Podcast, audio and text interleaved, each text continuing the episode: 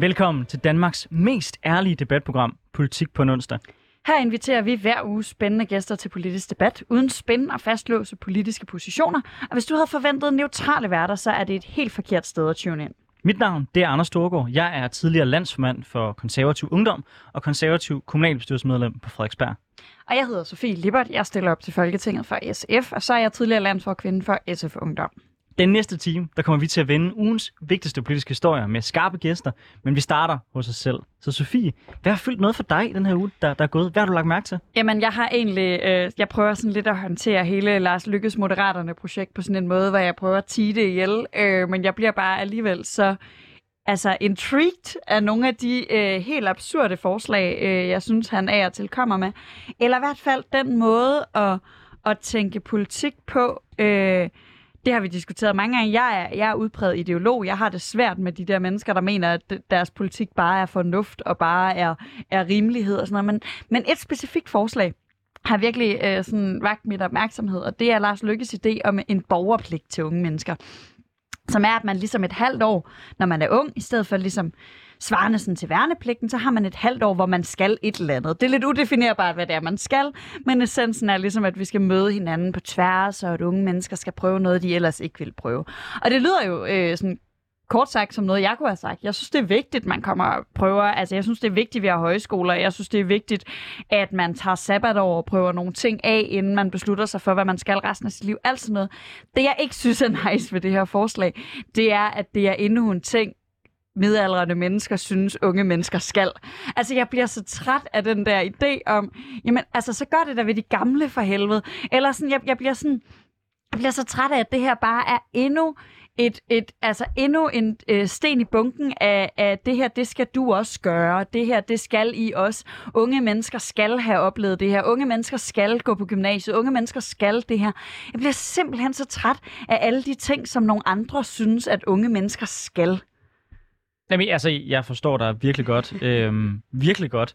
Øh, og altså, jeg tror, jeg tænkte, da jeg hørte det her forslag, tænkte jeg, okay, det kommer aldrig til at ske, så derfor så var jeg egentlig ret ligeglad med den egentlig foreslå. Nej, det jeg i stedet for tænkte, det var, at der gik, der gik sådan lidt Mogens og Christiansen over mig, hvor jeg, hvor, hvor, hvor jeg tænkte, Lykke gør ikke noget tilfældigt. Så hvorfor er det egentlig, han er ude med den her udmelding? Først så var han jo ude og melde ud, at øh, uh, SU'en på kandidaten skulle spares, og nu det her det er interessant, synes jeg, at han vil prøve at bygge et midterparti, der sådan aktivt vil brande sig på at være et midterparti, der basically lidt basher ungdommen. Fordi typisk, når folk prøver at lancere et midterparti, så er det mere lidt den mere unge, urbane elite, man prøver at appellere til. Og det er helt tydeligt, at det er ikke dem, han prøver at appellere til her. Det er i stedet for Blå Bjarne. Og det synes jeg er interessant, også i forhold til, hvad det egentlig for et projekt Lykke prøver at skabe her. Jeg tror ikke nødvendigvis, jeg ser det her forslag som øh, bevidst ungebashing. Jeg tror, jeg, fordi jeg har jo, altså de eneste, jeg har set møde det, og det, jeg har heller ikke sådan, det, det skal ikke lyde som om, de er de eneste, der møder det positivt. Det er bare de eneste, der har mødt det positivt i mit feed. Det er jo radikale. Fordi det er jo lidt den her sådan højskolevenstre tankegang. Det er sådan, vi skal jo møde nogen, vi skal være lidt kulturelle i et halvt år. Vi skal sådan leve ud og sådan mærke os selv og sådan noget. Øh, hvilket jeg jo egentlig synes er rigtig fint. Men så jeg oplever det ikke nødvendigvis som bevidst ungebashing. Jeg opdag, oplever det som som han har siddet og fået sådan en højskoleagtig kulturel epiphany. Det kunne være mega nice, hvis alle unge kom et halvt år på noget, der minder om en højskole, hvor de nok også arbejder imens. Øh, og det vil jeg nu tvinge dem til, fordi jeg har glemt mine liberale rødder, hvor staten ikke skal tvinge folk til noget det er interessant, fordi altså, jeg så det meget mere som sådan altså, en art værnepligt, og derfor tænker jeg netop ikke, det er appelleret til radikale typer. Jeg vil også sige, at nogle af de folk, der har været vrede på mit feed, det er også radikale. så, øh, men det er, jo, det er jo, jeg havde ikke uhørt, at radikale også kan være uenige internt, og som politiske forslag. Men interessant bliver det i hvert fald, fordi det bliver jo interessant for, hvad er det for et projekt, det her bliver på lang sigt. Øh, synes jeg. Super interessant, og, og, og jeg tror i hvert fald, jeg tror, det var en analyse i information, jeg læste af, af sådan hele situationen, hvor der også var et interview, og hvor der også var nogle sådan, øh, forskellige perspektiver på det, men som også bare havde den der med, at ideologisk stikker det her i alle retninger. Og det i sig selv at lave et parti, der så hardcore stikker ideologisk i alle retninger, og så udtalt trækker sig væk fra alt, hvad der hedder sådan øh, stringens, det, øh, det bliver vær- altså det minder mig sådan lidt om alternativet, det der med, du kan ikke nødvendigvis ud fra deres skattepolitik øh, gennemskue, hvad de mener om noget andet. Du kan ikke mm. nødvendigvis ud fra, fra deres politik på et område gætte dig til, hvor placerer de sig så på et andet. Men det kunne man jo i virkeligheden også sige om de radikale. Altså, så, så det, det tænker jeg, at vi på mange punkter er kommet forbi i politik i Danmark. Det, er, det er ikke i dag Nå, jamen, jeg, tror, ikke, jeg tror ikke, jeg tænker, at alle partier er vildt ideologiske øh, nødvendigvis. Jeg synes bare, det er interessant at lave et parti, der så udtalt øh, trækker sig fra ideologien. Men inden vi får besøg af dagens gæster, så skal vi også lige nå omkring, hvad det er, du har lagt mærke til i den her uge, Anders. Jeg har lagt mærke til Kina, øh, for der er en god nyhed og en Surprise! dårlig nyhed. Ja. Den gode nyhed, det er, at vi bliver væk fra OL. Den danske regering har meldt ud, at vi nu, ligesom mange af de andre store vestlige lande, øh, ikke sender politisk repræsentation til OL. Så vi sender stadigvæk vores atleter afsted, men vi sender ikke nogen politiske repræsentanter eller kongehuset, der skal stå sammen med Xi Jinping og vinke og sige, nej, var Kina et dejligt land. Det synes jeg var ret fedt. Øh, måske er barn også lidt lav, hvis jeg kan blive glad for øh, en sådan udmelding, som man måske burde forvente, i, når vi taler om et land, der smider folk i koncentrationslejre. Men alt andet lige, det er fremskridt i forhold til, hvordan vi plejer at agere over, over for Kina. Den dårlige nyhed er til gengæld, at PT har advaret danske kommuner om faren ved kinesiske kameraer. Kommunerne de er stadigvæk skide ligeglade, på trods af, at PET har sagt til dem, de her kinesiske overvågningskameraer, I har hængt op, der er en risiko for, at de kan bruges til at overvåge danskere, herboende kineser og kinakritikere, og så informationer tilbage til Kina. Så har de danske kommuner sagt, ja, det kan godt være, men altså, det er stadigvæk de billigste kameraer, så det har vi til sinde at fortsætte med. Det synes jeg er helt vildt, at vi har danske kommuner, der er så ligeglade med vores retssikkerhed. Så det er nok de to ting, jeg har lagt mest mærke til i den uge, der er, der er gået. Det er gode nyheder i forhold til OL, og dårlige nyheder i forhold til, at vi stadigvæk er drønhammerende naive i forhold til vores forhold til Kina. Jamen altså, jeg- jeg, har, øh, og det, er jo, det ved jeg godt er en del af din trigger i virkeligheden øh, ved det her, det er, at, at den dårlige nyhed har jeg ikke lagt mærke til. Øh, fordi noget af det, der kan pisse dig allermest af, det er, når øh, medier ikke går helt amok over... Øh, nogle helt forfærdelige ting, som det her er, så jeg, det, jeg står ikke sådan og håner dig for det. Øh, jeg er helt enig med dig i, at det er, det er noget værd pis, øh, at, at man på den måde, øh, men hele vores forhold til overvågning, altså for mig er den sag jo ikke så meget en Kina-sag, det er med på, at det også er, men jeg bliver bare så provokeret af, hvor, hvor loose et forhold vi har mm. til overvågning, og hvor meget overvågning bare er noget, vi, vi accepterer og synes er meget fedt, og så kan det godt være, at der er alle mulige faldgrupper i det, men det er jo vigtigt, at vi bliver overvåget, fordi tryghed og tillid og, og tryghed skal afle, hvordan det nu er, overvågning er lige med frihed, hvis man spørger vores justitsminister. Men det der med OL, der blev jeg faktisk, jeg ved godt, at du siger, at, at, at det burde man ikke blive så glad for, men jeg blev faktisk enormt positivt overrasket, for jeg ikke følte, det var de takter, vi var på vej til. Mm. Altså jeg følte, det gik sindssygt langsomt. Jeg har følt, at der ikke skete noget. Jeg havde, jeg havde faktisk lidt givet op på det der boykot. Jeg havde det så dårligt, da vi i forrige uge havde besøg af Ted Høje, eller havde, vi havde med over telefonen, øh, som fortalte, at det var en af de ting, han synes, vi kunne gøre i Vesten. Det var sådan noget som at lave politiske boykot mm. af OL og sådan noget. Og der havde jeg, altså jeg, jeg, jeg stod sådan og tænkte, skal jeg sige til ham, at det gør vi nok ikke? Og så gjorde vi det, og det gjorde mig faktisk, øh, altså jeg blev sådan oprigtigt positivt øh, overrasket, øh, og, og det var, øh, det var godt. Det blev jeg også. Øh, Jeppe, øh, for en gang skyld var du sgu god nok. Så øh, en, en lille positiv hilsen her fra et studie, der ikke altid plejer at være sådan ovenud lykkelig øh, for Jeppe Kofods øh, tid som udenrigsminister. I forhold til det med overvågning, så vil jeg bare sige, jeg synes også, at vi har problemer med overvågning i Danmark generelt. Der øh, tilhører jeg nok også den mere liberale skole i det spørgsmål. Men ja, for mig er det bare niveauer mere fucked up, når der er tale om en autoritær stat. Når det er kameraer, der er medejet af det kinesiske militær, og som man ved kan udnyttes til at overvåge os. Jeg, jeg, jeg kan egentlig, jeg er imod det, men jeg kan godt leve med PT overvåge mig. Men jeg kan ikke leve med, at et land, der smider folk i koncentrationslejre, og i øvrigt øh, er decideret interesseret i at slå mig personligt ihjel, jeg har mulighed for at kunne overvåge mig, når jeg går på gaden eller tager byen i København. Det synes jeg sådan er, er niveauer for fucked up i forhold til, hvad man bør finde sig i. Nå, men jeg tror, jeg tror, jeg er meget enig med dig i, at det her det er sådan et, det er et ekstra niveau. Det er et ekstra lag, og det er måske også det lag, der er brug for til at vise, hvor absurd øh, hele sådan den der overvågningssituation egentlig er endt med at være.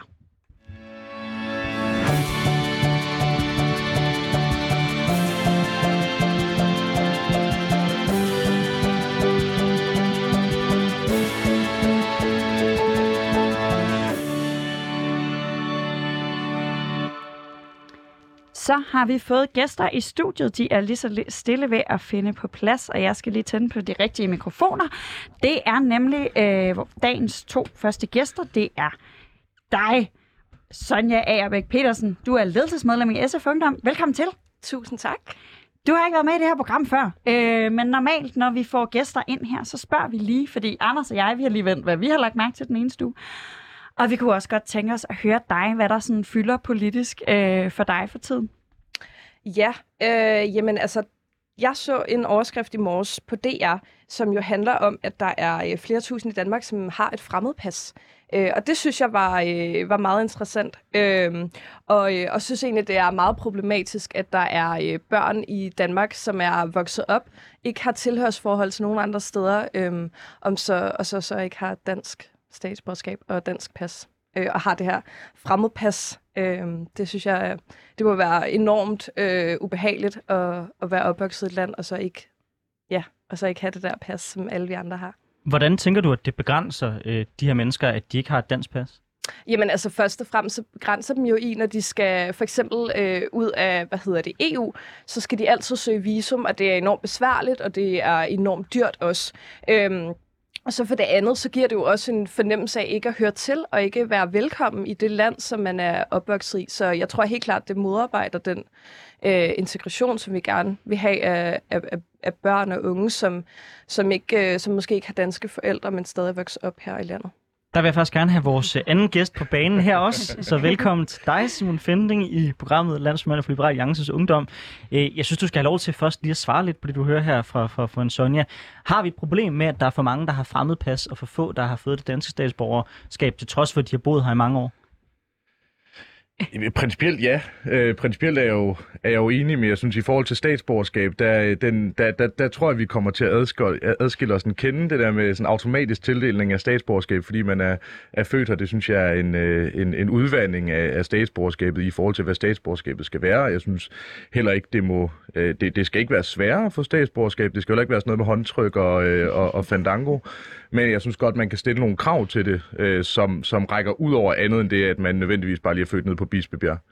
Jeg kunne godt tænke mig, og det er slet ikke fordi, vi skal gå vildt langt. Jeg bliver bare så nysgerrig, fordi det her det er sådan en ting, hvor man altid ved, hvad de fleste andre på højrefløjen mener, men Liberal Alliance har jo nogle gange lige sådan nogle øh, lidt mere sådan klassisk øh, liberale øh, dyder omkring de her ting. Øh, og i dag er det jo sådan, at selvom man er født og opvokset og gået dansk skole og alting, når man så fylder 18, så skal man opfylde nøjagtigt de samme kriterier, som hvis man var kommet for to dage siden, agtigt for at få statsborgerskab.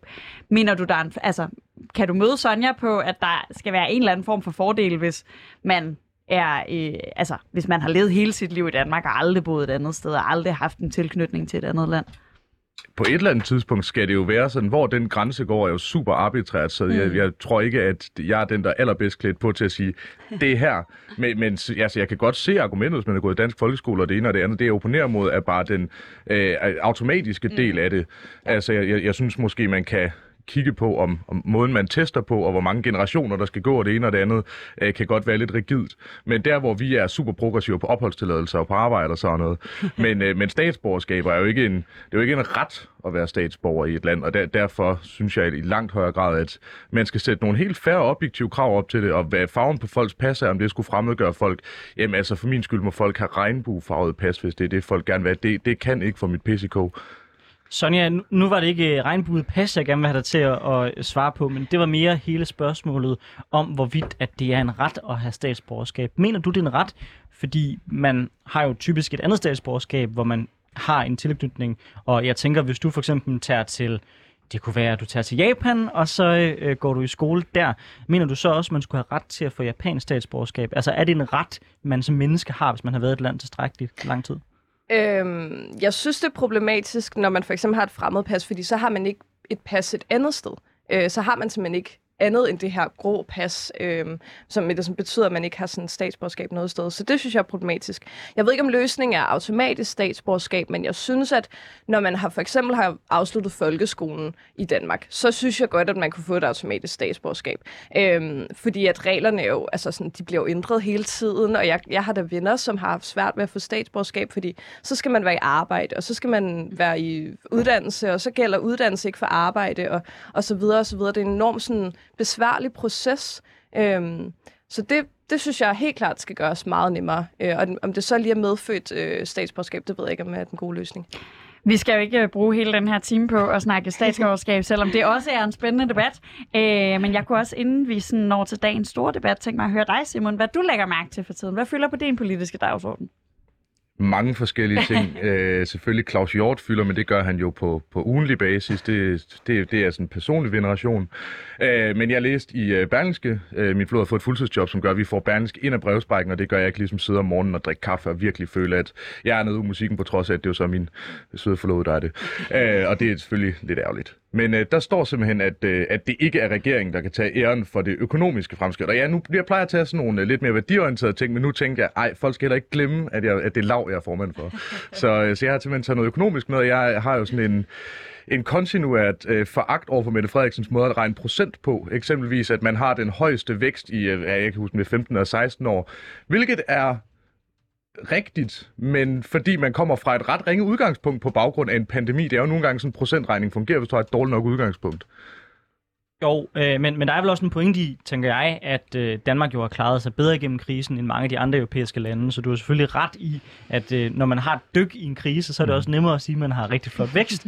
øhm, men sammenligner med resten af Europa, så har vi jo faktisk klaret os bedre, har vi ikke? Jo, faktuelt korrekt, men det er så der, hvor den sekundære pointe, nemlig at der var eksperter ude og sige, det kan man bare ikke tilskrive regeringen. Det synes jeg er ret... Altså, og, og jeg tror sådan, det, det undrer ikke mig, at man ikke kan tilskrive regeringen det. Jeg oplever heller ikke, og det kan godt være, det er mig, der er blind for det, øh, at regeringen sådan prøver at tage ansvaret. Jeg oplever til gengæld konsekvent øh, venstrepolitikere at være sådan, det her, det går kun så godt, fordi vi sikrede en god økonomi, inden øh, den socialdemokratiske regering kom til.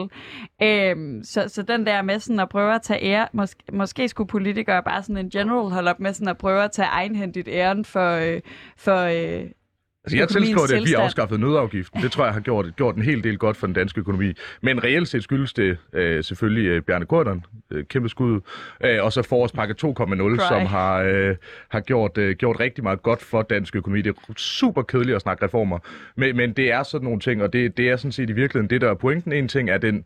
Øh, vildled, øh, vildledning, der ligger i det, altså også til radikales øh, ja, øh, årsmøde, eller hvad vi kalder det der, hvor der var debat mellem Ellemann og Mette Frederiksen og Sofie Carsten Nielsen, hvor de alle sammen havde reddet dansk økonomi, hvilket er super imponerende, øh, at de alle sammen formår at gøre det, øh, fuldstændig uafhængigt af hinanden.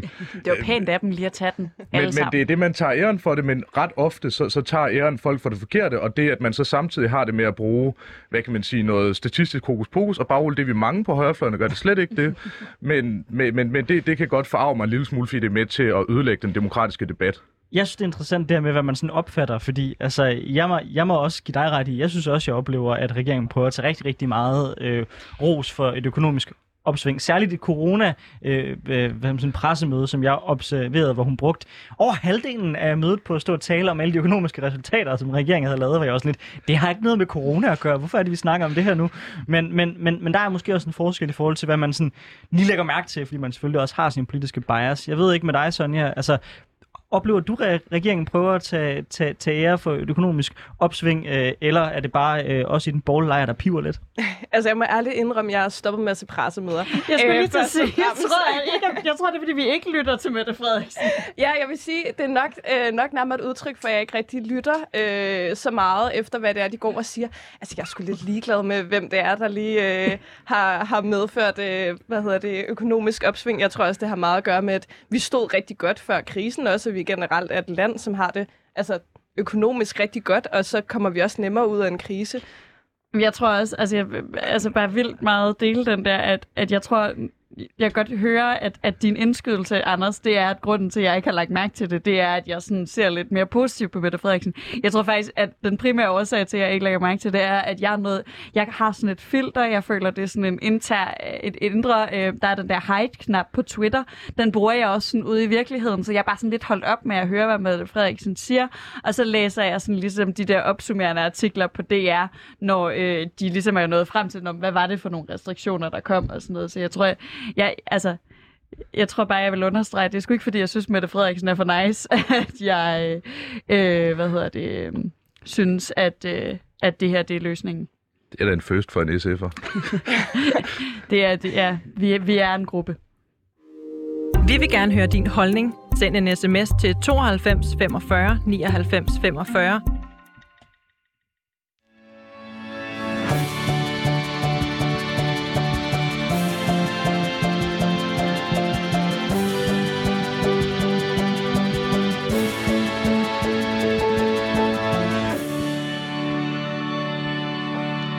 Du lytter til Politik på en onsdag med Anders Storgård og Sofie Lippert, og vi har i dag besøg af Simon Fendinge, der er landsformand for Liberal Alliances Ungdom, og Sonja Agerbæk Petersen, der er landsledelsesmedlem i SF Ungdom.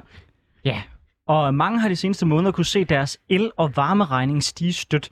Nu har klima- og energiminister Dan Jørgensen indkaldt til forhandlinger om netop det. Indtil videre har man sat 100 millioner kroner af, som øh, kommunerne kan hjælpe pensionister og arbejdsløse og den slags med at betale regningerne. Men mange penge øh, peger på, at det langt fra er nok til at afbøde de voldsomme økonomiske konsekvenser, det kan få for nogle borgere. Henrik Hall fra Bjergbro har tidligere på måneden fortalt Alexander Willis Lorentzen og Cecilie Lange fra rapporterne her på kanalen om, hvilke konsekvenser det har for ham og hans familie, hvis de stigninger, han har fået varslet, bliver til virkelighed. Lad os prøve at høre, hvad han siger. Det er altså noget, at øh, jeg kommer til at, til at tage min bad på arbejde, og Sønneke, øh, han, han må jo sige, må lige tage en bestik af, øh, altså, hvor, hvor beskidt er knækken i dag, fordi at han kommer ikke i bad hver dag mere. Altså, det vil simpelthen være for dyrt. Det er simpelthen for dyrt at sende jeres søn øh, i bad hver dag på grund af de her høje priser.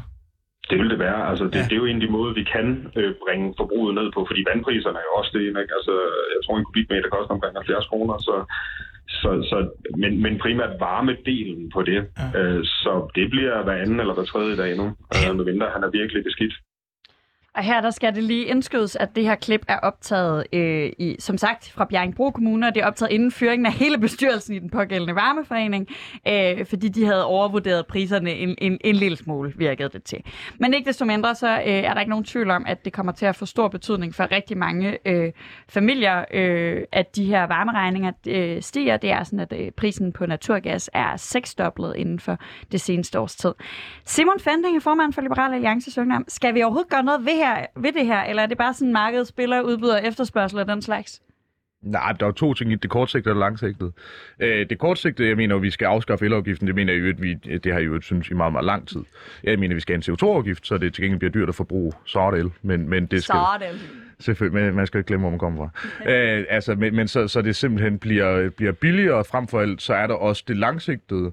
Altså udfordringen ved, grunden til at naturgas eksempelvis stiger, er jo fordi, vi har gjort os på naturgasområdet relativt afhængige af russerne. Og russerne er ikke den mest pålidelige samarbejdspartner. Altså det er som at være på Barmol Testrup. Nu ved jeg godt, at han er død, men altså det er ikke, man ved ikke rigtigt, hvor det ender hen, eller i øvrigt at flyve over Atlanten med ham.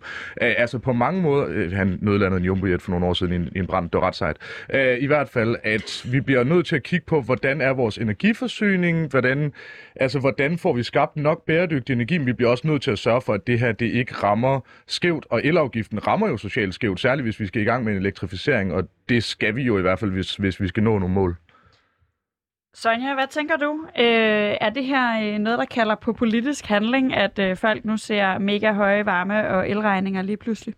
Ja, det gør det helt sikkert. Altså, det er jo, jeg synes, det er skræmmende, at, øh, at der er nogle familier, der ikke vil, øh, vil sende deres barn i, i bad, medmindre at han er virkelig kommer beskidt hjem fra skole. Øhm, det synes jeg helt klart. Altså, og det, jeg tænker også, det går også ud over de unge derude, øhm, som er på SU, og som måske ikke... Øhm, altså er vant til at lige betale så mange penge øh, til deres elregning. Det synes jeg også er problematisk. Øh, og det skal vi også bare huske, fordi det tit bliver den her snak om, at om vi skal kun give penge til pensionister, eller vi skal kun give penge til, øh, til udsatte familier. Men det er vel meget sjældent, tænker jeg, studerende på SU, der har de store varme- og elregninger, tænker jeg, fordi de typisk bor, må man formode, i lidt øh, mindre lejligheder. Øh, Så, så det rammer vel egentlig familier og ældre, der typisk også bor i større lejligheder, hårdere end det rammer unge. Så det er vel egentlig fair nok at lægge fokus der, er det ikke? Jo, 100 procent øh, rammer det hårdere. Øh, men jeg synes bare heller ikke, man skal glemme dem, når man så for eksempel øh, vil, vil gå ud og for eksempel har man snakket om at lave sådan nogle form for hjælpepakker øh, Mhm. til, øh, til, til udsatte. Ja, fordi øh, I nævner lidt to forskellige vinkler øh, her på, hvordan man kan håndtere øh, de her. Simon vil gerne afskaffe elafgiften, eller i hvert fald sænke den. Du vil gerne afskaffe den helt. Ja, ja, 100 Væk med lortet. Ja, vil du være med til det? Øhm, altså, det skal da i hvert fald være, fordi at der så kommer en enorm øh, CO2-afgift. Så de hænger, hænger det også sammen for dig, eller kan du godt tage det øh, i, i en to- to-trinsløsning? Jeg kan godt tage to- totrinsløsning, så længe begge dele kommer. altså, det er ikke, jeg, jeg forventer ikke, at begge dele bare kommer op af jorden samtidig. Øh, men, men som jeg også startede med at sige, selvfølgelig skal der en CO2-afgift til. Det skal der så jo uanset om vi afskaffer elafgiften mm. eller ej. Men øh, altså, el og elektrificering er en nødvendighed for samfundet. Derfor skal den som udgangspunkt afskaffes enten altså, gerne så hurtigt som muligt. Men selvfølgelig skal der også være en CO2-afgift. Skal den være enorm? Det er ligeglad med, den skal bare være proportionel. Det er sådan, at øh, elpriserne er nogenlunde fordoblet inden for det seneste år. Det er noget, øh, øh, men fordi ret meget af el og sådan noget øh, er forskellige afgifter og sådan noget, som ikke nødvendigvis lader sig påvirke af det her, så er, er en stigning i el på sådan cirka, øh, ifølge Danmarks Radio, 30 procent, hvilket er ret afgørende for ens elregning også. Men det ser noget vildere ud, når vi kigger over på varmeregningen. Øh, og derfor får jeg lyst til at spørge dig, Simon, er det nok at afskaffe elafgifterne, eller er vi nødt til også at tage nogle af de redskaber i brug, som Sonja nævner, hvor vi har nogle hjælpepakker til de familier? Fordi at jeg afskaffer en elafgift, det ændrer jo ikke på, at, øh, hvad hedder det, Henrik her fra øh, Bjerringbro, at hans varmeregning går helt bananas. Nej, nej, men så er det godt, at vi eksempelvis har også elvarmeafgiften. Altså, der, find, der findes jo øh, flere forskellige ting. Den, øh, altså, jeg kan brede en hel palet ud af fede afgifter, men jeg tænker ikke, det er det, der er pointen. Pointen er, en, en ting er afgiftsdelen. Ulempen ved hjælpepakker, i hvert fald specifikke hjælpepakker, er, som Anders også er inde på, jamen altså det her, det er et rimelig bredt problem i samfundet. Øh, der, derfor så tror jeg, eller er jeg rimelig sikker på, at hjælpepakker, det er altså og, og pisse i bukserne for, altså for at holde sig varm. Øh, fordi det, det er muligvis noget, der lige afhjælper det på kort sigt, men, men det løser jo ikke det underliggende problem. Øh, og man kan sige, om du så giver folk penge til at betale en regning, eller om du gør regningen mindre, det, det går rimelig meget lige OP op. Men Simon, er det ikke en midlertidig situation, vi står i? Altså mange af de her prisstigninger skyldes jo ting, der foregår geopolitisk. Altså øh, en rigtig kold vinter, hvor øh, mange asiatiske lande og europæiske lande har brændt ekstra meget gas af. Øh, en dårlig sommer i forhold til, at man ikke har fået nok øh, sol, og der har ikke været nok vind i forhold til vores vindmøller. Altså det er jo næsten sådan en perfect storm af faktorer, der bare ramlede sammen. En coronakrise. Coronakrise. Der er ret mange ting, der lige er landet oven i hinanden. Så er det ikke en, når, når du har en midlertidig situation, giver det så ikke mening at have en midlertidig hjælpepakke, og ikke sådan en generel total omkalibrering af vores energiafgifter? Jo, hvis jeg anerkendte, det var en midlertidig situation, men det er der bare ikke rigtig noget, der tyder på. Altså, medmindre man selvfølgelig regner med, at, øh, at, at Rusland lige pludselig inden for næste halve til det hele år siger, ej, det var faktisk, ved hvad, der var vi lidt aggressive, beklager. Altså, det er jo, og det peger alle eksperter på, både inden for energi og i øvrigt også jo, jeg tror jeg helt generelt, vi alle sammen kan blive enige om, der er lidt ustabilitet i verden, det er lidt træls, særligt for, øh, for lande, der leverer øh, naturgas, som vi er ret afhængige af. Jamen, jeg satser ikke på, at der kommer lige pludselig en eller anden form for geopolitisk øh, nirvana, og tilsvarende, så kan vi også bare se energipolitisk, det skyldes blandt andet lukninger, eksempelvis kraftværker i Tyskland. Man kan synes om atomkraft, hvad man gerne vil, men, men det er nu engang noget, der er sket, og noget, vi ikke kan gøre noget ved. Jeg, jeg, jeg, altså, hvis du kigger på, på energi forsyningen generelt set, og det har jeg jo levet af i et år, altså, så, så er der bare nogle udfordringer, som ikke kan løses lige med det første. Så derfor så man sige, nej, det er ikke et problem, der var evigt ud i fremtiden, indtil solen brænder ud. Høhø. Det er, det er måske noget, der var 3, 4, 5 år i fremtiden, hvis vi kan se, at en geopolitisk ustabilitet fortsætter. Og det er godt nok også ærgerligt, hvis øh, Henrik Hall fra Bjerringbro, han, øh, han, han skal sidde hver eneste dag og danse regndans, eller så er det modsatte, for at solen skinner og vinden blæser, for at han kan få sin søn i bad hver dag. Sonja, jeg, øh, jeg tænker på, fordi jeg, jeg, jeg ved godt, at altså, det der med afgifter, det bliver også sådan meget, når man kan vi få lov at bytte den ud med en anden afgift, så er det fint. Men hvis Simon har ret i, at det her ikke er midlertidigt, øh, hvad gør vi så med alle de familier, der ser ud til, øh, og unge og, og ældre, der ser ud til måske ikke at kunne betale eller varmeregningerne, heller ikke om et år øh, eller om to år? Jamen, så synes jeg, at vi skal til at begynde at snakke om, at vi måske skal ændre på nogle afgifter. Øh, altså nu ved jeg ikke, hvordan man, kan, man sådan helt præcis kan gøre det, men altså for eksempel så er der jo altså naturgas, som jo er værre for klimaet, er jo for eksempel øh, det, der er så vidt jeg har forstået, er steget i pris. Øhm, og øh, det kunne da måske være en idé, at det så er det, der bliver ved med at være dyrt, og det andet, der så bliver ved med at være billigt, og så kan det være, at man skal have nogle penge til at skifte øh, sin måde at opvarme sit hus på, eller øh, øh, på den måde, så vi også kan bruge det her som et led i den grønne omstilling. Du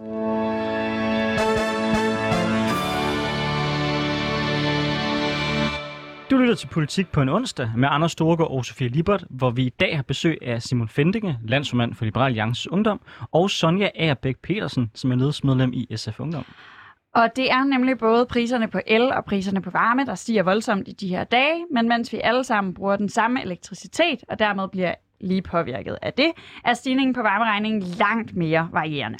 Forbrugere med naturgasfyr bliver ramt relativt hårdere end dem, hvis hus opvarmes af ældrede varmepumper eller fjernvarme baseret på varmepumper og øvrig fossilfri produktion. Det seneste år der er prisen på naturgas nemlig steget dobbelt så meget som prisen på el. Så det betyder altså, at der er nogle forbrugere, der bliver særlig hårdt ramt.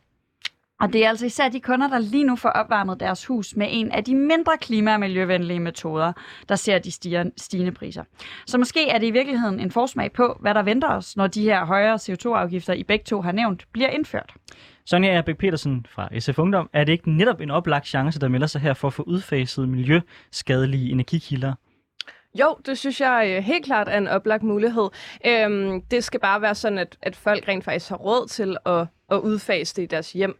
Øh, så øh, dem, der er meget udsatte, har måske ikke råd til både at ændre måden, de opvarmer deres hus på, og øh, råd til samtidig at betale den den regning, som de så får lige nu. Øh, så jo, jeg synes, det er en oplagt mulighed, og det er jo en forsmag på det, vi kommer til at, at opleve med, med CO2-afgifter, som vi jo begge to er interesseret i. Nu tror jeg ikke, det er nogen hemmelighed, hvor jeg selv står henne i hele klimaspørgsmålet og energispørgsmålet. Øh, men hvis jeg nu Men hvis stod- vi nu har hvis en helt ny lytter, så må du hellere stod- lige opklare. Ja, øh, jeg, jeg er nok typisk øh, rimelig grøn på mange af de her punkter, og ret stor tilhænger af vedvarende energi. Men lad os sige, at jeg ikke var, så er en af de argumenter, der er blevet fremført, det er jo netop det her med, at faktisk det, vi er i gang med at omlægge os til vedvarende energi lige nu, er det, der gør, at vi øh, pludselig ser, at vi kommer til at se så voldsomt stigende energipriser. Simpelthen fordi, at vi, har, vi er i gang med en omstilling, og der er vi afhængige af, at øh, vinden blæser og solen skinner. Øhm, når det så ikke fungerer, så bliver vi nødt til at købe naturgas fra Rusland, der så pumper prisen op. Så hvis man var lidt fræk og var lidt sortere på hele øh, klimaspørgsmålet, kunne man så ikke sige, jamen altså, hvis vi omstiller os til mere vedvarende energi, så bliver det her den nye norm, der vi skal vende os til, at du kan se markante udsving på energipriserne, og det rammer bare hårdest i bunden. Jo, men altså, det er jo også lidt øh, konsekvensen ved, øh, at vi er ved at udlægge vores klode, det er, at det bliver dyrere for mange af os. Og så må vi jo finde ud af, hvordan det rammer mindst skævt. Om det så er, at øh, der er nogen, der skal have hjælp til at betale deres, øh, deres, deres varmeregning eller deres elregning. Øh, men jeg tror ikke, at vi kan komme udenom, at uanset hvad der sker, så bliver den grønne omstilling dyrt. Og så synes jeg bare, at, det skal, at vi skal arbejde for, at det ikke rammer i bunden, øh, men at det rammer allerhårdest i toppen. Men hvis du har, nu bliver det rigtig, rigtig nørdet, hvis du har de her store udsving, Mm. hvor, hvor du har nogle perioder, hvor det går op, og det blæser rigtig meget, og perioder, hvor det ikke gør, Mm. mener du så, at vi skal opbygge så meget vedvarende energi, at selv når vi er nede i dalen, hvor det næsten ikke blæser, så kan vi dække vores energiforbrug. Og hvis du mener det, som er jo nødvendigt for at komme over på 100% vedvarende en- energi, er der så ikke en kæmpe stor spild, hvor vi pludselig står med en hel masse energi, når solen, når solen rent faktisk skinner, og når det rent faktisk blæser, som vi så ikke kan komme af med? Altså, hvad gør vi med den energi så? Øh, ja, altså øh, uden at være den store, sådan, øh, hvad hedder det, natur, øh, Fysiker. fysiker-type. Øh, det måske høres det, at jeg, jeg har samfundsfag i gymnasiet. øh, men øh, men så, så ved jeg, at man for eksempel over på Bornholm, så vidt jeg ved, er i gang med at ombygge sådan nogle, eller lave sådan nogle fabrikker, hvor man kan lave noget energi om til noget brint. Øh, og det er jo sådan nogle løsninger, vi skal om i, øh, til at når det så, når det blæser helt vildt, eller når solen skinner helt vildt om sommeren for eksempel, så skal vi ikke bruge lige så meget energi, fordi at det er lyst, og vi ikke har brug for at tænde lyset så meget. Øh, så er det jo for eksempel sådan noget som, at, øh, at man så kan omdanne det til brint, og så forbrænde det på den måde. Og det er også en rigtig god klimaløsning. Simon Fendinge, øh, den her, det her øh, naturgas-problematikken, øh, problematikken, er det ikke... Øh, altså, jeg, får sådan, jeg bliver ved med at skyde sådan noget udbud og efterspørgsel efter dig. Men, men er vi ikke ude i, at vi skal jo have udfaset det lort alligevel? Er det så ikke meget fint, det er pisse dyrt, sådan at der er nogle gode incitamenter til at få skiftet det ud med en god øh, varmepumpe? Det bliver også meget sådan, øh, hvad hedder det, varme, hvordan varmer du dit hus op? 101, vi kører her lige pludselig. Øh, men naturgas er jo i hvert fald ikke, øh, det er ikke den mindst klimavenlige vej, det er heller ikke den mest klimavenlige vej. Nej, altså man kan sige, vi griller indendørs for, for at varme vores lejlighed op. Jeg ved ikke, om det er smart. Øhm, Det har jeg hørt er rigtig farligt. ja, jeg, jeg har mistet et par kærester på den front. Øhm, nej, det er en joke. Øh, jeg, jeg, jeg ved til gengæld lidt om energiforsyning. Jeg faktisk har opført flere af de fabrikker, faktisk en af dem i verden, der har været med til at opføre flest gigawatt af det her. Så jeg, jeg, ved, jeg ved en smule om lige præcis det her. Udfordringen med, med, med Power to X øh, øh, på, på Bornholm bliver det så jo ikke brint, det bliver så omdannet til enten ammoniak eller Og, metanol. og du forklarer lige, hvad Power to X er. Det er øh, til dem, der har haft øh, fysik øh, eller kemi i gymnasie eller øh, sen folkeskole. Det er elektrolyse. Det er, at du tager noget vand, du tager noget strøm, og så laver du en eller anden form for brint. Og det brint kan du så enten vælge at bruge direkte, eller du kan vælge at lave det om til ammoniak eller metanol. Problemet med det er, det Basically, du laver power, strøm til brændstof. Power to X. Lige præcis. Øh, ja, altså nogen, nogen vil sige, at det næsten var øh, et, øh, et oplagt navn til det, bortset fra så skulle det hedde Power to other power. Ja. øh, fordi X er lidt bredt. Men pointen er i hvert fald, at der er jo... Det, det løser bare ikke... Altså Power to X nivellerer elpriser, hvilket er super, super skønt. Men det er ikke fordi, at øh, herre fra Danmark nødvendigvis kan bruge ammoniak til super meget, hvis der, altså når der er strøm. Øh, det, er, det er simpelthen to forskellige ting. Øh, altså det, det, man bliver nødt til at kigge ind i, det er selvfølgelig øh, forskellige lagringsløsninger. Og udfordringen er, nu hvor vi alligevel er på Power naturgas, er, at naturgas er, er det, man kan kalde en tran- et transitionselement. Det vil sige, det er ikke godt nødvendigvis, men det er bedre end kul. Øh, og det er, det er bedre end olie. Vores nuværende system er, er, er, er simpelthen gearet til, at naturgas kan være et nødvendigt onde. Altså guderne skal vide, jeg ville da også ønske, at jeg kunne knipse med fingrene, og i morgen så vågnede vi op, og der var 100% vedvarende energi. Men hvis det her det også skal kunne lade sig gøre, og gerne med den lavest mulige regning, jamen så, så bliver vi nok nødt til at bruge naturgas. Der hvor jeg opponerer er nok, at man bruger naturgas, og i hvert fald gør sig afhængig af naturgas, fra et land, som historisk set ikke er det mest stabile i verden. Mm. Og så kan man sige, at hele den her øh, energikrise taler jo også ind i min øh, veneration for atomkraft. Ikke atomkraft som noget enkeltstående, men hvis man skal have en, hvad kan man sige, en, en, en fast energikilde, om det så er Tyskland eller Frankrig eller os selv, der bygger atomkraft, det, det er sådan set ikke det, det handler om for mig, men man bliver nødt til at have noget, der ligger en baseline af fast, stabil energi. Det er med til at nivellere priserne. Det er Power to X i øvrigt også. Problemet med Power to X er bare, at det er ikke noget, du kan substituere en til en, med mindre det, du bruger din strøm på, det er gødning. Og det er selvfølgelig også cool, hvis man gør det, men, men så kan det også blive problematisk. Men du kan vel også øh, bruge brændstof til, altså fordi en ting, vi er i gang med at elektrificere, øh, hvad hedder det, øh, hele vores bilpark og sådan nogle ting. Vi hører, at vi skal alle sammen have en elbil. Kan vi ikke også få nogle, øh, og nu taler jeg bare sådan igen, uden at være fysiker, øh, øh, kan vi ikke bruge Power to X netop i det tilfælde? Er det ikke også meget det, der er ambitionen? Det er, at så kan vi have nogle brændstoffer, der... Øh, øh, vi har lige noget, der bipper lidt her øh, i studiet. Det kan være, at jeg i stedet... Jeg lytter stadig. Du Jeg lytter stadig, jamen svare. fedt. Øh, ja, men, men, men er det ikke også der, hvor vi kan sætte ind, at, at vi får nogle brændstoffer, der er renere, øh, netop fordi vi... Øh, netop fordi vi bruger Power to X. Jo, men, men udfordringen med Power to X er, det, det er bare... Det er some years down the line, okay. øh, og, og biler, der kan køre på ammoniak, metanol, brint osv., er ikke lige noget, der kommer lige med det første. Bare se på, hvor lang tid det tog at indfase elbiler. Sonja, når vi har de her øh, meget forskellige, øh, du nævner det lidt da, øh, tidligere, at, at det vigtige jo er, at det her, det, øh, at de mennesker, der for eksempel lige nu får høje naturgasregninger på deres varme, det er ikke nødvendigvis af mennesker, der har råd til at skifte ud med en varmepumpe og sådan nogle ting. Hvis vi er ude i de her øh, tilfælde, hvor vi er ude og lave hjælpepakker, eller hvad vi nu kalder det, øh, skal vi så målrette de her hjælpepakker ikke bare efter øh, folks økonomi, men også efter øh, hvilken type opvarmning de har, eller skal dem, der har den grønne opvarmning, bare se det her som en fed gevinst? Øhm, jeg, jeg, jeg er ikke bange for at målrette det efter, at, øhm, at hvad det er, man opvarmer øhm, det med. Jeg synes, at klimaet er noget, der står allerhøjst på dagsordenen, så hvis vi kan hjælpe nogen med at omstille, så synes jeg bare, at vi skal gøre det. Det er jeg ikke så bange for. Øhm, der er selvfølgelig også, altså, det er selvfølgelig også problematisk, at det rammer øh, andre, som måske ikke har samme opvarmning, øh, men som også er udsatte. Dem skal vi så, så også hjælpe. Men øh, jeg synes helt klart, at, at klimaspørgsmålet, det er, det, det, det kommer i hvert fald højt på min liste over ting, der er vigtige. Lige om lidt, der skal vi snakke om, hvad vi gør med de her øh, penge, som, som statskassen får ind. Men jeg kunne faktisk godt, fordi øh, jeg hørte dig lidt sige, at det her måske var en opmærket mulighed for at hjælpe nogen med at få omstillet deres øh, varmeforsyning lige nu.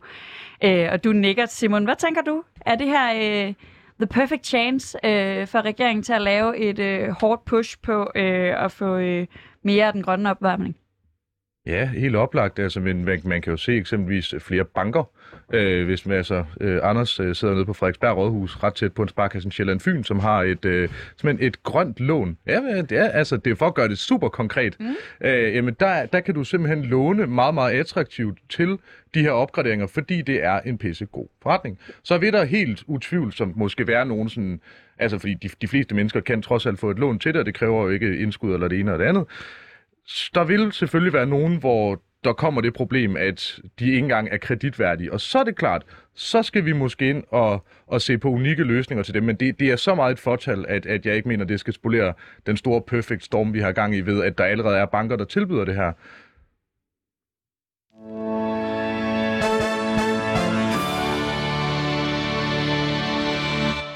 Du lytter til Politik på et onsdag med Anders Storgård og Sofie Libert, og vi har i dag besøg af Simon Fendingen, der er landsformand for Liberal Alliances Ungdom, og Sonja Agerbæk Petersen, der er ledelsesmedlem i SF Ungdom. Regeringen har som tidligere nævnt indkaldt til forhandlinger. Det har ellers været svært at få politikerne til at pege på reelle løsninger på problemet. Marie Bjerre, der er klimaordfører for Venstre, har til 24-7 fortalt, at ingen af forslagene er tilstrækkelige, men heller ikke kommet med noget bedre. Hvis Anne Paulin, der er klimaordfører for Socialdemokratiet, sagde, hun sagde ellers i sidste uge. Her er der tale om mennesker, der ikke kan gå i bad. Folk er bekymrede. Vi har talt med flere. De ved simpelthen ikke, om de kan blive boende. Altså, der er der behov for, at der bliver gjort noget. Øh, hvad er det, I vil gøre nu, når du hører de her beretninger, som vi spiller for dig i dag? Ja, og en af de ting, som vi også har gjort, det er at lave en aftale med Dansk Fjernvarme om øh, muligheden for at få udglattet øh, regningen øh, ude hos øh, fjernvarmekunderne. Du taler om udglatning. Vi er i en situation, hvor regeringen tjener penge på, at øh, ganske almindelige danskere har det rigtig, rigtig svært og har meget, meget øh, hæftigt stigende øh, regninger. Hvorfor sløjfer I ikke bare den afgift? Det er ikke noget, som man kan gøre bare lige fra den ene dag til den anden. Men så kan I øh, gøre det over øh, et halvt år en eller et år, eller hvorfor, hvorfor gør I det ikke? Skal I tjene penge på, at, at danskere har det svært? Ja, men det er jo også spørgsmålet. Spørgsmålet er jo, om, om, om det at sløjfe en elafgift, om det, er det, om det er det helt rigtige instrument her. Ja, vi kunne altså her høre et interview med Anne Paulin øh, fra sidste eller forrige uge, øh, fordi på det tidspunkt, der var det lidt som om, der var ikke rigtig nogen politikere, øh, der var øh, klar til at gøre noget. Nu har Dan Jørgensen indkaldt til forhandlinger, og det er blandt andet, som der også nævnes her i klippet, fordi staten har tjent intet mindre end 2,7 milliarder øh, på de stigende priser. Og det er altså blandt andet, fordi de her øh, forskellige afgifter også stiger af den årsag. Dem af dem, der sådan er relativt til prisen. Det er der så nogle andre af dem, der ikke er. Sådan noget. Det er meget. Men essensen er ligesom 2,7 milliarder øh, kroner har staten tjent. Og derfor er der for en gang skyld faktisk øh, måske relativt nemme penge i kassen til at kompensere de hårdt ramte borgere. Ja, konservative, Dansk Folkeparti, SF, Enhedslisten og Kristendemokraterne er enige om, at pengene skal bruges til at hjælpe dem, der rammes hårdest af prisstigningerne. Mens LA og Nye Borgerlige, de gerne vil nedsætte elafgifterne. Det vil dog kun hjælpe øh, på elregningerne og ikke på seksdoblingen af prisen på naturgas til opvarmning. Så Simon Fendinge, mener du, at dit moderpartis ambition om at sænke elafgiften er tilstrækkelig, eller skal de gå mere amok? Om de skal gå mere amok. Øh, jeg, jeg, jeg, jeg synes, den er super fin på, øh, på el. På, på, på varme er, er der jo altså eksempelvis øh, elvarme, øh, som, så, som er øh, for mange en rigtig fornuftig løsning, og som jo også er rimelig betinget af henholdsvis el- og øh, elvarmeafgiften. Øh, så, så nej, jeg synes måske ikke, den løser nogen af de andre problemer, men nu nævnte vi Power to X før, og noget af det, der kommer ud af det, det er jo varme, man kan sige, det er jo først om lang tid. Øh, men sådan noget som el- og elvarmeafgiften er nogle oplagte steder at skrue. Det andet sted at kigge på er bare på udbudssiden, hvis man skal finde en løsning, der varer længere end altså til næste vinter. Så de her 2,7 milliarder, du ser det som... Øh, altså, jeg, jeg kunne egentlig godt tænke mig sådan, også bare sådan det moralske, ideologiske i. Synes du, det er et problem, at staten lige nu tjener 2,7 milliarder på den her situation? Uha, det ah, den er svær. Ja, ikke? Øh, jo, det synes jeg Det synes er et øh, kæmpe problem. Jeg, altså, jeg synes, der er mange ting, staten tjener penge på, som jeg er træt af. Men det er sjovt, fordi radikale synes ikke, det her det er et problem. Nej, det radikale, kommer de synes, det er spidsen. Øh, som de eneste, vel at mærke. Øh, de synes, det, det er super fint, fordi der er masser af huller i øh, statskassen, der, der trænger til at blive lappet. Øh, så det er, øh, og det er Danmarks Radio, der er kilde på det her. Det er ikke bare noget, jeg står og finder. Okay, de har ikke skrevet spidsen, vel? Men, øh, men, men ifølge Danmarks Radio, så er Radikale Venstre altså ikke med på nogle af de her forslag, som øh, de forskellige andre partier ellers deler sig imellem. Øh, hvad, Jeg synes, det er sjovt, du tøver, Simon, øh, for at være helt ærlig, fordi altså, jeg Jeg står på hvad? Øh, tøver på, om det er et moralsk problem. Ej, det var en Øh, joke. Okay, Det, men, men, men altså, jeg tænker som, som borgerlig, der synes jeg, det er helt vildt, at, at det borgerlige Danmark ikke råber højere op om den her udfordring. Altså, det jeg, jeg synes, det er dybt bekymrende, at man har en socialdemokratisk regering bakket op af øh, radikale, der bare sådan synes, Nå, jamen, øh, det var da godt nok skam for almindelige danskere, at priserne de eksploderede. Så oven i de ekstra priser, som vi får, så skal det lige have en ekstra skatteregning. Altså, det er da kun i det socialdemokratiske Danmark, at øh, folk ikke lever ud med øh, og fakler på gaderne, øh, når politikere melder sådan noget ud. Så øh, for, nu, for nu lige at blive en lille smule øh, politisk i det her spørgsmål jeg mener ikke, det burde være en debat, det her. Altså, send, send nu bare de penge ud til de folk, der, der, har, der har brug for dem. Altså. Jeg kan godt tænke, hvad tænker du, Sonja? Fordi øh, det er jo, altså Socialdemokratiet har ikke meldt noget ud, og Radikale har som sagt sagt, at de mener ikke, at de her 2,7 milliarder er nogen, vi øh, partierne nødvendigvis skal øh, forhandle om at fordele lige nu. Sådan er det ligesom bare. Afgifterne øh, øh, har jo hele tiden været der og stiger så nu, fordi priserne stiger. Hvad tænker du, er der et problem, at staten tjener på det her? Øh, altså, jeg er ikke så bange for, at der kommer penge i kassen. Det synes jeg ikke er det store problem. Det er måske ikke nogen hemmelighed. Men jeg synes, det er et problem, at radikale så går og siger, at det er okay. Altså, det synes jeg ærligt er lidt usympatisk over for alle de danskere, som bliver ramt af det her. Øh, der synes jeg bare, at man skal fordele øh, de penge, som man får ind øh, gennem afgifterne, til dem, som rent faktisk har brug for det. Fordi der er jo nogen, som ikke har et problem med at betale deres elregning. Altså, det er ikke et problem for mine forældre. Det vil jeg da gerne om. Nej, men grunden til, at vi har elafgifter i det her land, det er altså fordi, at man siger, det er så fair nok, at når vi generelt set har brug for energi, så har vi et energinetværk, vi skal bruge nogle penge på at lægge nogle ledninger ned i jorden, vi skal bygge nogle penge på at knalde nogle vindmøller op, så videre, så videre. Ting koster penge, derfor skal forbrugerne også med til at finansiere det. Det synes jeg er fair nok. Det har jo aldrig været tiltænkt som en løsning, som hedder, Nå, men øh, så når priserne de så stiger, så kan vi kræve endnu flere penge ind. Så altså, selvom dine forældre måske har råd til at betale den regning, er det ikke lidt usympatisk at udnytte det her som en bagindgang til at hæve skatten på dem. Så må man jo være fair nok at sige, så hæver vi indkomstskatten, hvis du gerne vil have, at de skal beskattes hårdere. Det er jo ikke et, elafgift er jo ikke tiltænkt som sådan en måde ligesom at kræve penge ind fra, fra, fra en sidelinje. Nej, men så kan det være, at man skal snakke om, at de her elafgifter ikke skal sådan stige øh, relativt med prisen og så videre, at det måske bare skal være en fast afgift. Øh, det kunne måske godt være en god idé, så den ikke, den ikke følger markedet. Ja, ja sådan en øhm. lumpsum skat, ikke? Altså sådan en, der bare er et fast beløb.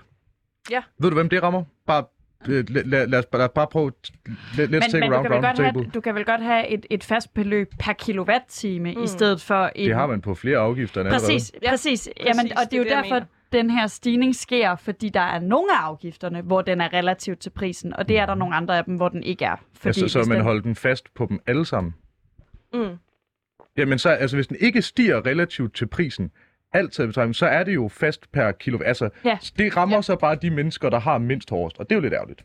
Men hvordan gør det det, hvis den er fast per kilowatt-time? Hvorfor rammer det så? Skal du ud i pap for mig og lytterne? Hvorfor skulle det ramme, øh, hvad hedder det, Øh, hvis, hvis jeg er en lille familie, der bruger øh, 100 kWh, og vi har en stor familie, der bruger 200 kWh, om den er fast på kilowatt-timen eller følger prisen, det er vel det ændrer vel ikke noget på den lille og den store øh, familie. Jeg ved godt, 100 kWh er en meget lille familie. Det er det, jeg bruger nærmest. Men ja. Fordi der er en forskel på, hvor meget og hvordan familier bruger penge. Du kan også bare se det på eksempelvis med varmeafgifter osv. Udfordringen er jo, at man skal have fundet en løsning, hvis man endelig vil, vil ramme socialt retfærdigt, hvor det nok Øh, altså hvor man enten simpelthen laver et progressivt det er ikke for, eller hvor man, hvor man fjerner det. Udfordringen på den her måde er, jo flere penge du har, jo nemmere er det at leve energieffektivt og dermed mm. undgå at betale det her. Så, så udfordringen er nærmest uanset hvordan man skruer afgifter sammen, jo mere man skruer det sammen med faste beløb, jo mere rammer du dem, der ikke bruger så meget. Så derfor så handler det simpelthen om at kigge på, hvordan kan vi ændre den måde, folk forbruger deres el på. Og det, der kan du køre en masse incitamenter til det. Men, men udfordringen er bare, at det at omstrukturere elafgiften ændrer ikke på det fundamentale problem, hvis, hvis ens fundamentale problem er, at det vender den tunge ende nedad man kunne selvfølgelig også bare sige, at de penge, vi bruger på at have vores energinetværk øh, og vedligeholde det, det er de penge, vi indkræver i skat, og resten indkræver vi ikke. I øvrigt mener jeg, at det er det samme, vi burde gøre med vores registreringsafgift. Der også var tiltænkt, som vi skal bruge noget til at finansiere vores veje, og nu er blevet vejen, hvor vi kan ikke fjerne det, fordi oh fuck man, så mister vi for mange penge i vores statskasse. Så generelt set, skulle man ikke bare lave det, lave det her system sådan, så de her afgifter var mere bare sådan simpelt at sige, vi skal bruge nogle penge til at lave det her, og de penge, dem udsender vi, men det går ikke ind i vores generelle kasse, der finansierer alle mulige andre valgløfter. Vil det ikke være en fair nok måde at gøre det på, Sonja? Jo, det kunne måske godt være en, være en løsning, øh, men øh, jeg synes så bare, det er altså, problematisk, fordi hvad hvis der så opstår et eller andet, som gør, at man lige pludselig skal bruge nogle penge på, på en el, nogle el-relaterede øh, ting i, i staten? Eller... Så kan man hæve skatten. Ja, ja, det, det kunne man godt gøre. Øhm... Det er jo bare meget arbitrært nu, hvorvidt skatten stiger. Det, det handler lidt om, hvordan Putin har det i dag. Altså det, det, det ved, ved jeg ikke, om det er, om det er en, en, en bedre løsning, end rent faktisk at lægge det efter det behov, vi har. Nej, men det er også derfor, jeg synes, det er problematisk, hvis den skal følge, øh, hvad det er, at at elpriserne koster, fordi så, så, får den, så er det jo en afgift, der sådan spiller på markedets øh, præmisser. Og det synes jeg er rigtig problematisk, at øh, det er lige pludselig Putins skyld, at der er, at her for Danmark ikke kan betale deres regning. Jeg tænker, vi bevæger os lidt væk fra øh, den tekniske, sådan, øh, hvordan skal man indrette en elafgift, øh, i, blandt andet fordi, at den ene af jer mener, at lortet bare skal afskaffes. Øh, og derfor kan det godt blive, øh, ja, lidt teknisk her i studiet lige pludselig. Fordi jeg kunne godt tænke mig at runde her øh, i de sidste minutter, øh, sådan det helt... Øh, øh, grundlæggende i det her med, øh, at der lige nu er de her øh, 2,7 milliarder, Øh, Dan Jørgensen har indkaldt til forhandlinger om varmepriser. Han har ikke indkaldt til forhandlinger om elafgiften. Det ligger i, i en anden forhandling. Det er sådan noget rigtig teknisk træls politik noget. Det ligger derover, hvor man skal forhandle den der CO2-afgift, som alle i studiet er vilde med. Øh, mega fedt. Øh, og, men lige nu vil han altså kun forhandle de her øh, varme... Øh, varme, stigningen i varmepriserne. Som jeg forstår så, dig, Sonja, du vil gerne have, at vi laver en ordning med de her 2,7 milliarder, øh, hvor vi øh, deler dem ud til de mennesker, der har mest brug for det. Ja. Det er, vil primært være øh, folk på overførselsindkomster, pensionister, mm. studerende, nok også lavindkomstfamilier, mm. enlige øh, med børn, den slags. Ja. Simon Fendinge, hvis du kan få lov at bruge de her 2,7 milliarder, men du kan ikke få lov at afgift, øh, afskaffe øh, energi eller slå elafgiften, fordi Dan Jørgensen øh, er så MC med sit øh, irriterende forhandlingsforløb, og det generelt er sådan, regeringen laver politik, at man kan ikke få lov til noget, hvis ikke man vil være med til det her. Hvad kan du så godt tænke dig at bruge de her 2,7 milliarder på? Så skal de tilbage til de borgere, der har betalt dem, og de skal i øvrigt tilbage proportionalt til, hvem der har betalt dem. Jeg, jeg synes altså, jeg, jeg må ærligt indrømme, at jeg synes, ideen om at bruge det her som skjult omfordeling. Jeg, jeg har det lidt ligesom Anders. Altså, man må have en lødig og åben debat om, hvordan man kan lave den omfordeling, hvis man gerne vil have omfordeling. Hvis man vil, vil lave en hjælpepakke, så må man skulle gøre det ud over de 2,7 milliarder. Men, men, men simpelthen at lave en, en skjult omfordeling, Altså, en skatteregning skal ikke være sværere at gennemskue end ens elregning. Det er det, det, er det der er udfordring her. Man laver en omfordeling i skyggerne. Hvis man vil omfordele, så må man være ærlig om det, men så skal man altså ikke bruge afgifter, man skal ikke bruge krisesituationer til at gøre det under bordet. Det synes jeg er underlødigt, og jeg vil aldrig nogensinde kunne se mig selv i øjnene, hvis mit parti støttede for det. Stemt for det, hedder det selvfølgelig. Hvem med dig, Anders? Dit parti, de øh, synes faktisk, de her penge, de skal målrettes øh, de grupper, der har, eller i hvert fald en del af dem, skal målrettes de grupper, der har mindst. Det tror jeg faktisk ikke, vi gør. Øh, jeg, jeg ved godt, at vores kilde i det her tilfælde er DR, men jeg har da i hvert fald set opslag fra Konservativs øh, Facebook-side og Søren Papes side om, at man skal nedsætte elafgifterne. Øh, så jeg tror ja, ikke, der er sådan men, men der er vi der... tilbage til det med det der forhandlinger, og Dan Jørgensen vil kun forhandle varme lige nu. Selvfølgelig, men, men, men jeg tror, min pointe er, at, at jeg tror ikke ideologisk set, at vi adskiller så meget, Simon og jeg, i det her spørgsmål. Øh, så er det klart, så har konservative en holdning til, der er nogle folk, der er særlig hårdt ramt i en situation, hvor afgifterne, øh, hvor priserne stiger generelt, dem kan vi hjælpe særligt. Men øh, jeg tror ideologisk set, at vi nok er ret på linje. Og det var alt, hvad vi nåede øh, for dagens afsnit, øh, eller for denne her time af Politik på en onsdag. Tusind tak til dig, Sonja Erbæk Petersen, som er landsledelsesmedlem i SF Ungdom, og Simon Fendinge, landsformand for Liberal Alliances Ungdom.